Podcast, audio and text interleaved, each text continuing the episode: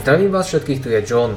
V minulej časti sme sa zamerali na majstrovský zvod satana, zjavenia tzv. Márie, vymalované farbičkami zdanlivého kresťanstva. S efektami, s nebesky znijúcim hláskom, pre lepšie ohúrenie obecenstva a čo tým chcel diabol dosiahnuť. Taktiež sme otvorili zaprášenú kapitolu 7. dňa odpočinku, soboty versus napodobeniny prvého dňa týždňa, nedele a najčastejšie argumenty odporcov originálneho 4. prikázania. Viac sa k tejto tématike vyjadrím z hľadiska histórie v novom seriáli Veľký spor vekov, ktorý sa pre vás v týchto chvíľach už nakrúca. And the dragon stood before the woman who was ready to give birth, to devour her child as soon as it was born. And another sign appeared in heaven, a great fiery red dragon.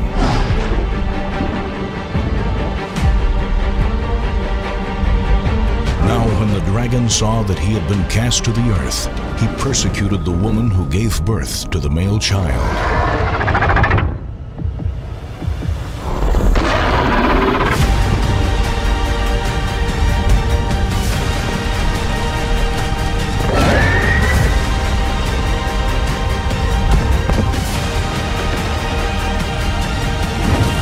Now you are sad.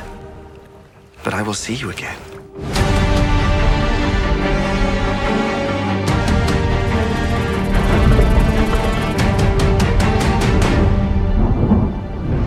V dnešnej časti sa spolu pozrieme na menšie zdanlivé rozpory v písme, ktoré mnohí vytrhujú na podopretie dogmy o nesmrteľnej duši, či okamžitom posmrtnom živote. A nakoniec sa v tejto časti spolu pozrieme do histórie, odkiaľ a ako sa do kresťanstva votrli títo nebiblickí paraziti, a ako sa Satan posnažil znečistiť pramen živej vody Božieho slova.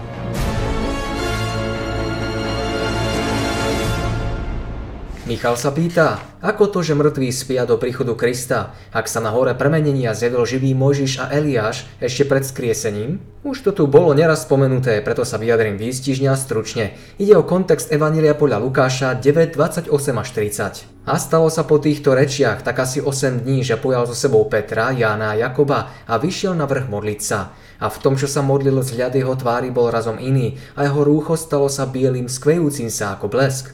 A hľa, dvaja mužovia sa zhovárali s ním a boli to Mojžiš a Eliáš. Hm, Lukášovi vďačíme za opis, podľa ktorého spasiteľ vystúpil s Petrom a Jánom nahoru, aby sa tam modlil. Počas modlitby sa Ježišova tvár premenila, inak povedané, skrze telesný zjav prestúpila šekina, Božia sláva, ktorá sa v písme neraz opisuje vo forme svetla, ohňa, mraku či kombinácie týchto troch. A vrch Sinaj sa celý kúril, pretože nám zostúpil hospodin v ohni.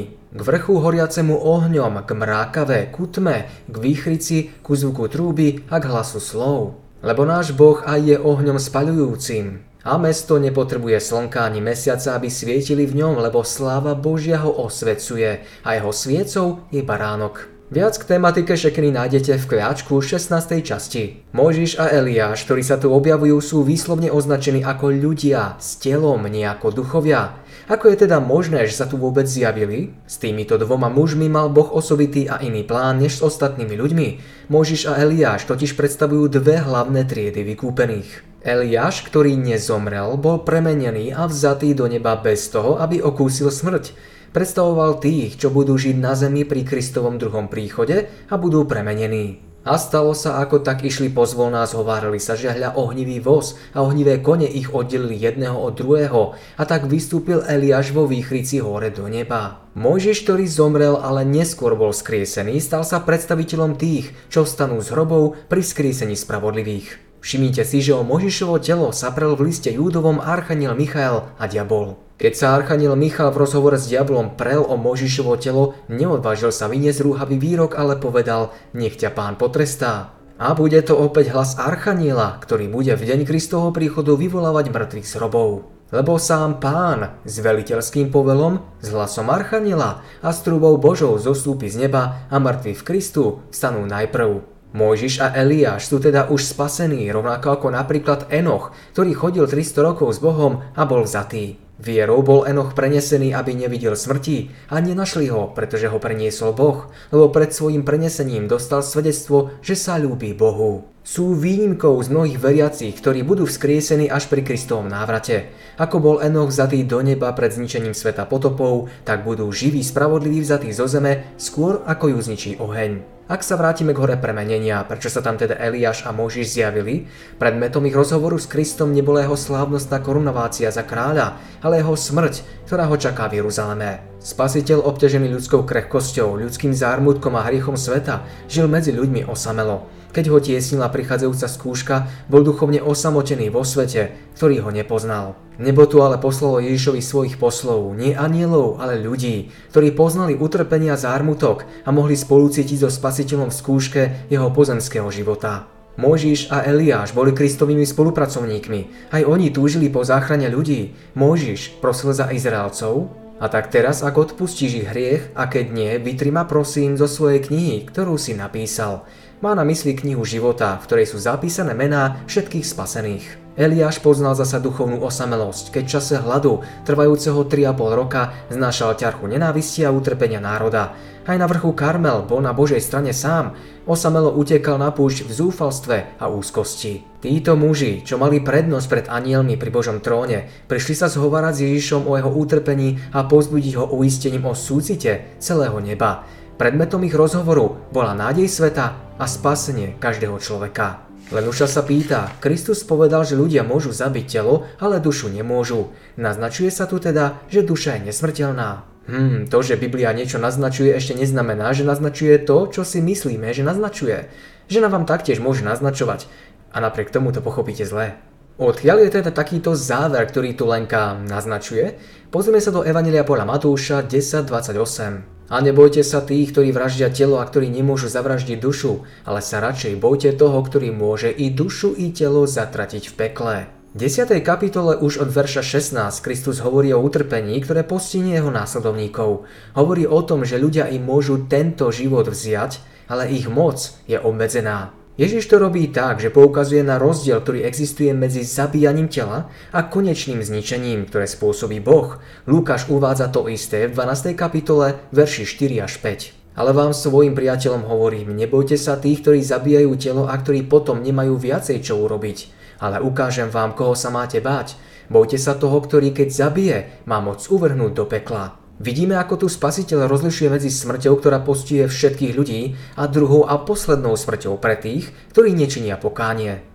Hlavnou myšlienkou týchto pasáží je, že ľudia môžu veriacim spôsobiť iba prvú smrť, nie druhú. A podľa Matúša 5.29.30 bude celé telo, celý nekajúci hriešnik uvrhnutý do keheny. Ak ťa pohoršuje tvoje pravé oko, vylúb ho a zahoď od seba, lebo ti je užitočnejšie, aby zahynul jeden z tvojich údov, než aby celé tvoje telo bolo uvrhnuté do pekla. Podľa Matúša 10.28 Lenka, telo aj duša zahynú v Gehene, čo je miestom úplného zániku spôsobeného neuhasiteľným ohňom, ktorý všetko stráví až na popol. Viac o gréckých výrazoch ako je peklo, smrť, veky vekov, teda Gehena, Sheol, Hades či iné, si pozrite v kviačku 29. časti. Zo slov pána Ježiša prorokov jasne vyplýva, že bezbožníci nebudú trpieť do nekonečna, ale že príde deň, keď všetci zhoria a zahynú. A tedy ako sa zberá kúkol a páli ohňom, tak bude aj pri skonaní tohto sveta. Syn človeka pošle svojich anielov a vyberú z jeho kráľovstva všetky pohoršenia i tých, ktorí páchajú neprávosť a uvrhnú ich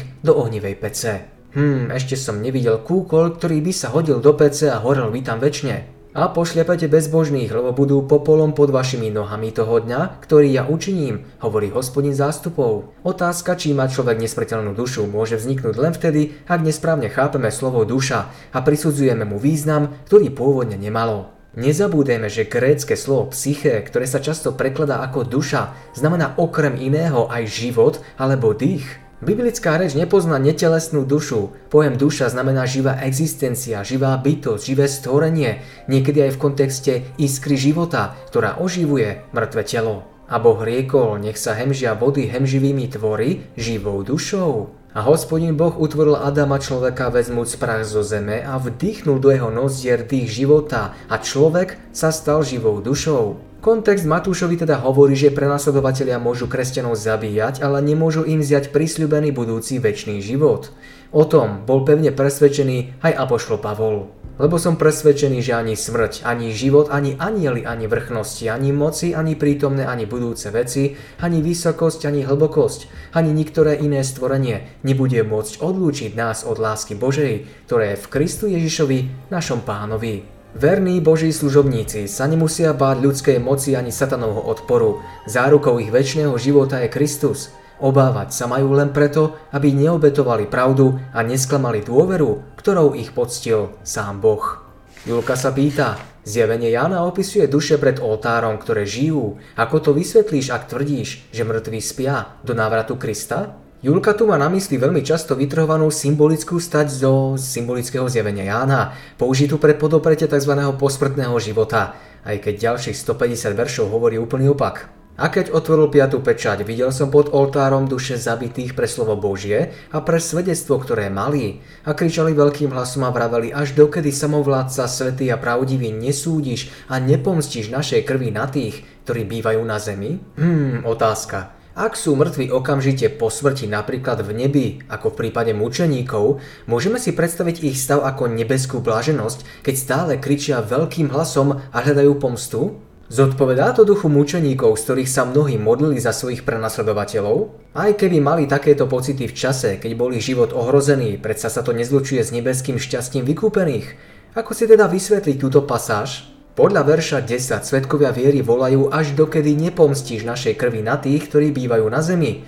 Mnohí tu automaticky pomyslíme na prvú bratovraždu, keď Boh povedal vrahovi Kainovi, čo si to urobil, hlas krvi tvojho brata volá ku mne zo zeme. Tak ako tu poeticky povedané preliata krv volá do neba, tak aj krv mučeníkov zjavení 60 volá do neba. Deň súdu a pomsty je pred dvermi. Mučeníci ešte nedostali svoju odmenu, ako to aj opisuje apoštol Pavel v liste Židom o Samsonovi, Gedeonovi, Samuelovi či iných o Jeftovi, Dávidovi, Samuelovi a o prorokoch. A jedni boli mučení na mučidlách, nepríjmuc oslobodenia, aby dostali lepšieho vzkriesenia. Boli kameňovaní, pokúšaní, pílami rezaní, zomreli vraždou meča. A tí všetci, hoci dostali svedectvo vierou, neodniesli si zasľúbenia, pretože Boh predvidel čosi lepšie o nás – aby neboli bez nás zdokonalení. Inak povedané, títo všetci verili vo väčší život v Kristovi, boli umúčení, zabití pre pravdu, pre evanelium, pre vieru a napriek tomu ešte nedostali väčší život a neboli bez nás vzkriesení. My živí, ponechaní do príchodu pánovho, istotne nepredstihneme tých, ktorí zosnuli, ani Samsona, Gedeona a iných. Piata pečať v zjavení Jána je posolstvom útechy a pozbudenia pre všetkých, ktorí boli prenasledovaní pre vieru. Biele rúcha poukazujú na ospravedlnenie, ktoré sa mučeníkom jedného dňa dostane. Nakoniec zvíťazí pravda a spravodlivosť. Na tomto mieste sa potom vyskytuje slovné spojenie duša pod oltárom. Oltár nám pripomína spaľované obety židovskej svetini, vtedy sa krv obetných zvierat natierala na rohy oltára. Tí, ktorí hľadali ospravedlnenie, ho našli vďaka tomu, čo sa dialo na oltári. Múčeníci, ktorí prelievali krv, sú pripomienkou tejto skutočnosti. Múčeníci sa tu hlásia k slovu, hoci sú v stave smrti. Biblii sa s takýmito frázami stretávame častejšie a hlavne v symbolickej knihe Zjavenie Jána. V liste podľa Jakuba nespravodlivo ukrátené mzdy robotníkov volajú do neba. Hľa práca robotníkov, ktorí žali vaše polia, zadržaná kričí od vás a volanie žencov prišlo do uší pána zástupov. Kristus Evangeliu podľa Lukáša taktiež vyhlasuje. Hovorím vám, že keby títo mlčali, kamene budú hneď volať. A tak rovnako krv mučeníkov volá po pomste, po ospravedlnení. Tí, ktorí si myslia, že tu naozaj ide o duše mŕtvych, ktoré volajú po pomste, nech sa zamyslia nad týmto. Ak by mučeníci boli v nebi a ich zlí prenasledovatelia v pekle, prečo by ešte volali po pomste? Ku koncu tejto otázky teda vyvstáva ďalšia bonusová otázka. Ako sa teda predstava okamžitého života po smrti dostala do kresťanstva? Starý zákon neučí o okamžitom pokračovaní života po smrti. Ani Ježiš neučil nič nové o prírodzenosti človeka.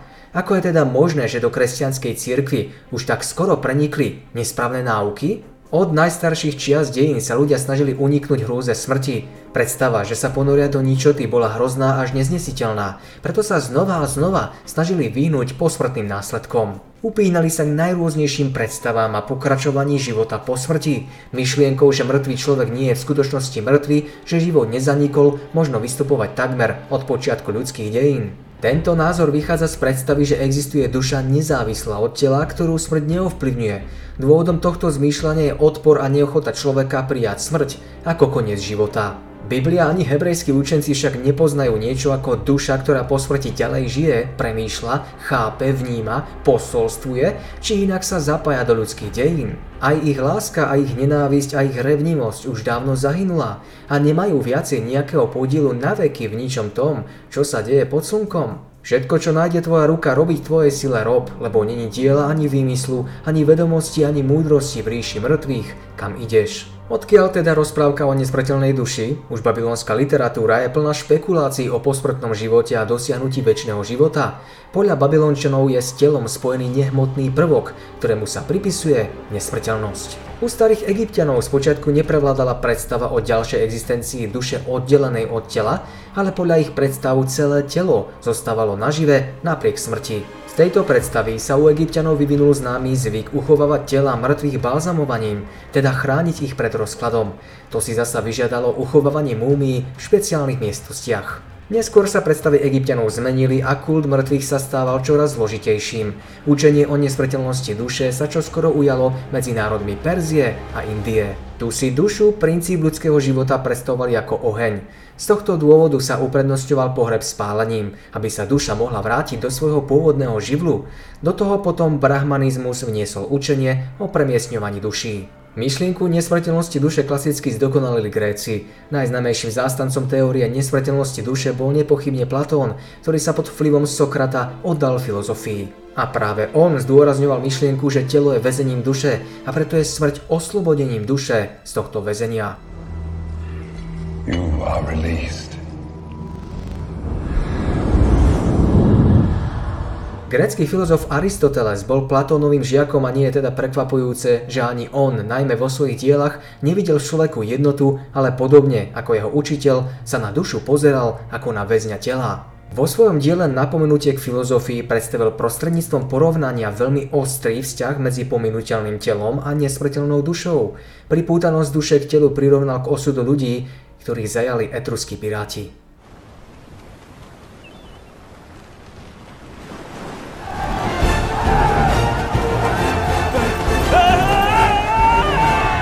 Je ľahké si predstaviť, ako túžobne sa očakával okamih oslobodenia duše z pút tela. Smrť sa tak stala skutočným spasiteľom ako brána, cez ktorú sa prechádzalo k pravému životu, ktorý sa začína až smrťou. Očarujúca filozofia bola dokončená a dostala sa do celého sveta. Ani kresťanská církev nebola ušetrená všetkých týchto pohanských vplyvov.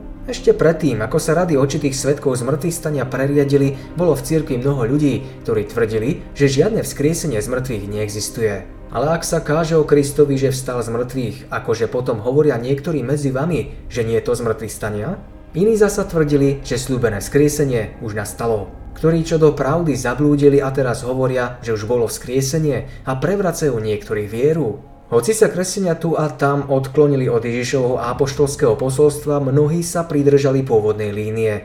Podľa ich výpovedí väčší život zostáva výlučne výsadou vykúpených. Ten, kto má syna, má život, kto nemá syna Božieho, nemá života. To som napísal vám veriacim meno syna Božieho na to, aby ste vedeli, že máte väčší život, aby ste verili v meno syna Božieho. Každý, kto vidí syna a verí v neho, mal väčší život a ja ho vzkriesím v posledný deň. Klement Rímsky, Ignác Antiochísky a autor tzv. Barnabášovho listu sú, pokiaľ ide o učenie o prírodzenosti človeka, stále verný Biblii. Justin Martyr vo svojom slávnom rozhovore so Židom Trifom v 50. kapitole píše Ak poznáš takých ľudí, ktorí sa nazývajú kresťanmi a popierajú zmrtvý stanie a vyhlasujú, že ich duše budú prijaté do neba hneď po smrti, nepovažuj ich za kresťanov. Lee Reinhardt, ktorý uvádza tento citát, dodáva, ešte v polovici 2. storočia považovali praví kresťania platónske učenie o nesmrteľnosti duše za protibožské a protikresťanské, s ktorým sa môžu stretnúť len ľudia, ktorí sa falošne nazývajú kresťanmi. Postupom času sa ku kresťanstvu hlasilo čoraz viac doteraz pohanských filozofov. Niektorí z nich sa pokúšali zmieriť myšlienkový systém filozofie s kresťanskou nádejou. Nebolo málo takých, ktorí síce prijali kresťanstvo, ale neodhodili plášť filozofie. Už Atenagoras sa v otázke kresťanskej nádeje na vzkriesenie vydal cestou kompromisu. Napísal knihu, v ktorej spojil vieru v vzkriesení s učením o nesmrteľnosti duše. Nesmrteľnosť duše sa však snažil dokázať nie biblicky, ale argumentami filozofie a gréckej vedy. Tertulian je prvým kresťanom, ktorý do svojho systému učenia prijal očistec, peklo, väčšie muky a modlitbu za mŕtvych. Podľa jeho názoru duše mučeníkov idú do neba a ostatní idú do podsvetia, kde čakajú na súd. U týchto dvoch posledných mužov sme sa teda dostali do bodu, keď sme sa odvratili od biblickej nádeje. Teraz sa pozornosť čoraz viac obracia na nesmrteľnosť duše a nádej na vzkriesenie sa odsúva do úzadia. Tento proces prebieha vo veľkom najmä v Alexandrii. Alexandria bola miestom, kde sa toto dielo zmiešavania uskutočňovalo vo veľkom meradle. Klement Aleksandrijský mal v tomto smere silný vplyv. Po svojich prvých spisoch ešte neučil o prirodzenej nesmrteľnosti duše, ale vnímal kresťanstvo ako spojenie dvoch prúdov, judaizmu a pohanstva. Postupne však svoj postoj zmenil, keď sa začal zaoberať gréckou filozofiou a gnózou. Nakoniec učil, že duša má rovnakú prirodzenosť ako Boh mnohých bodoch si však protirečí. Na jednej strane učí o zatratení duši bezbožných, ale na druhej strane verí v nesmrteľnosť duše.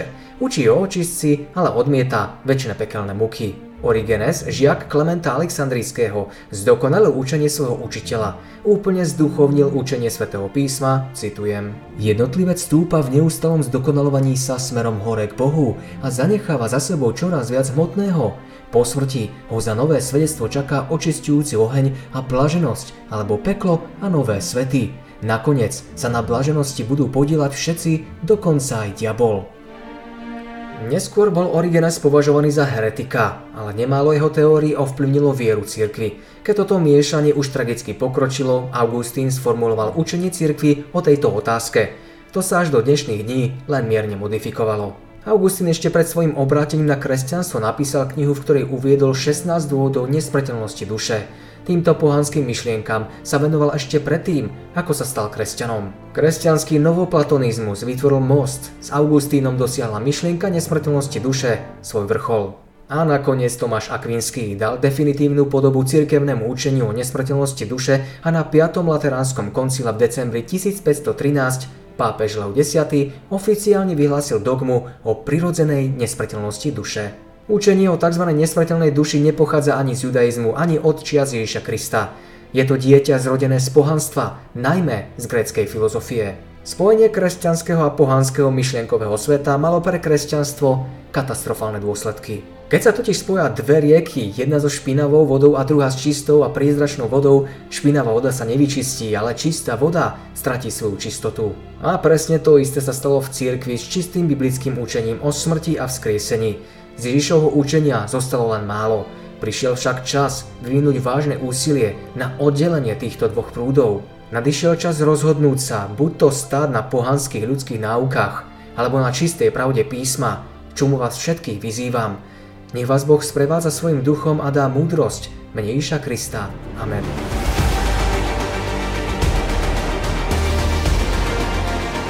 Ak bolo pre vás video užitočné, odberajte tento kanál, odporúčajte a zdieľajte s inými. Kto by mal záujem na stránke v kolónke informácie, nájdete štúdium biblických lekcií na stiahnutie. Do komentárov mi dnešnej časti napíšte vaše otázky k tejto tématike a neskôr si ich zodpovieme. Pre viac informácií navštívte našu stránku. Nech vás Boh sprevádza.